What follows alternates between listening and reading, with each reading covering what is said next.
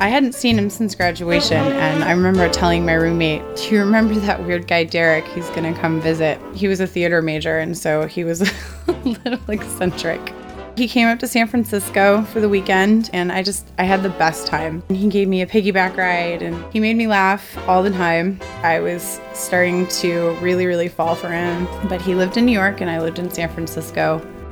I left my heart in San Francisco. I don't remember how it came up, but I hadn't known about his heart condition. Apparently, he had his first heart attack our sophomore year. They didn't really know what to make of it because most 20 year olds don't have heart attacks. They did a bunch of tests and they couldn't figure out why it had happened. And so he kept having heart attacks. So he was telling me all about this, and it was very surreal. We started talking on the phone all the time. I just couldn't get this guy out of my head. So I decided to fly out to New York for Valentine's Day, spend a long weekend out there.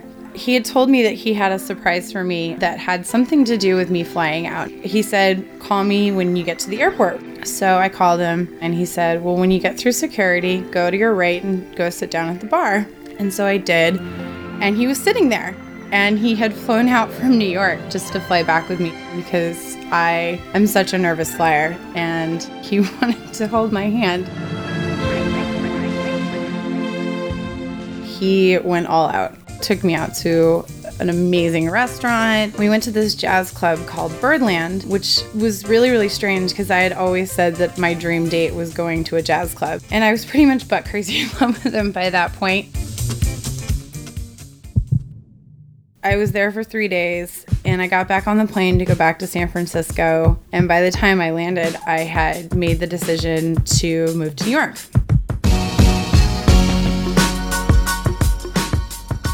It was my last night in San Francisco, and I was eating dinner with a couple of friends and my mom, and my phone rang, and I saw it was Derrick. Sorry, this was really hard. Uh, it's okay.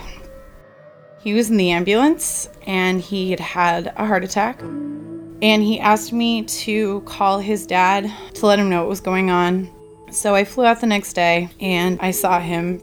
He had four IVs, two in each arm. I'm deathly, deathly afraid of needles. I went to go give him a hug and I could just I could feel the IVs on my back. He had a troponin level of 117, and troponin is a biomarker, and it, it basically indicates levels of cardiac damage. Anything over 10 is considered life threatening, and him having a troponin level of 117 was terrifying. After about 48 hours, the doctor came in and they said, We don't know what's wrong with you. We have to send you home and send him home with ibuprofen. To me, just was absolutely just absurd. After that, he kept having really, really bad chest pain um, on an almost daily basis to the point where a lot of times he couldn't get off the couch. We just had to hold his hand while he was just in so much pain, and it was really, really hard to see the person that I loved be in that much pain and not be able to do anything. Derrick had given up hope. I kind of just started this journey with him, and he was at his mind, I think, at the end. You know, pretty much any day could have been his last day, but it, it never even occurred to me to not move to New York or not stay or not love him because I just didn't know how to not do that. And so I was going to fight tooth and nail doctors and nurses and the whole medical profession. I didn't care. I had met this amazing person that made me feel so happy. I, I couldn't accept that that wasn't my forever. So I spent a lot of time reading medical journals. I would type in his symptoms online and I would read anything and everything that I could come across. And I'd have a medical journal in one window and then I'd have a medical dictionary in another window because I didn't understand about 90% of what I was reading. I would drag him to doctor's appointments. I would force him to read the things that I had found. And I started contacting doctors and actually, the doctor that wrote me back was Dr. Bernard Maisch in Germany. He uh, had done a lot of research on a virus called Parvo B19. And so he suggested that we get him tested for this parvo. And they did a biopsy of his heart. We got a phone call from his doctor saying, "Well, you have parvo. That's the good news. We have a diagnosis. The bad news is is there's no treatment." So I once again decided that that was unacceptable. So I went back to the doctor in Germany and he said, Well, I've been doing this experimental treatment with some patients here in Germany.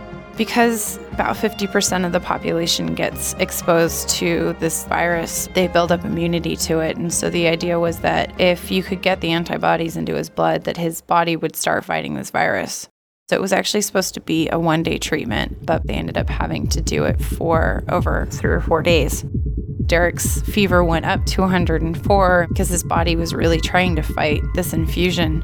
It was, you know, it was one of those things where they basically told us that we wouldn't know if it worked until he didn't have another heart attack. It was it really turned into a wait and see game. So, we got engaged. I remember my mom at one point asking me what happens if he doesn't make it to the wedding. And I said, I don't know. It doesn't matter. So we started planning our wedding, and he kept going in for blood tests, and we started seeing the troponin level dropping. And I started thinking, what if it had actually worked?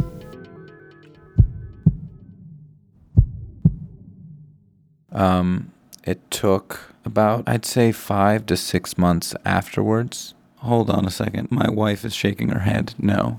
This is my side of the story, not your side of the story. You already gave your side of the story. Okay, but you're just wrong, but that's fine. All right. Five to six months in, I kind of lapsed on taking my Vicodin. I probably shouldn't have, but I did, and the pain didn't come back. I still didn't believe it. It's too hard. It's too hard to get my hopes up. And I was just waiting for it to come back, almost like the worst old friend. But I'm okay. I haven't had a heart attack in over two years now. I run five to eight miles a day. I can make plans for the future now, and I couldn't before. I have pain sometimes, but the pain now is my heart repairing itself It was hard to thank her because I had to admit that it wasn't going to come back, and I had to kind of let go of that fear because she had worked so hard. Whew, here we go. Um, Emma, I just wanted to say thank you. You pushed when I couldn't, had the strength when I didn't have it. I'm okay now, and it's because of you. So, thank you. I love you. You're my funny face. You don't have to say thank you because I get you. That is my thanks.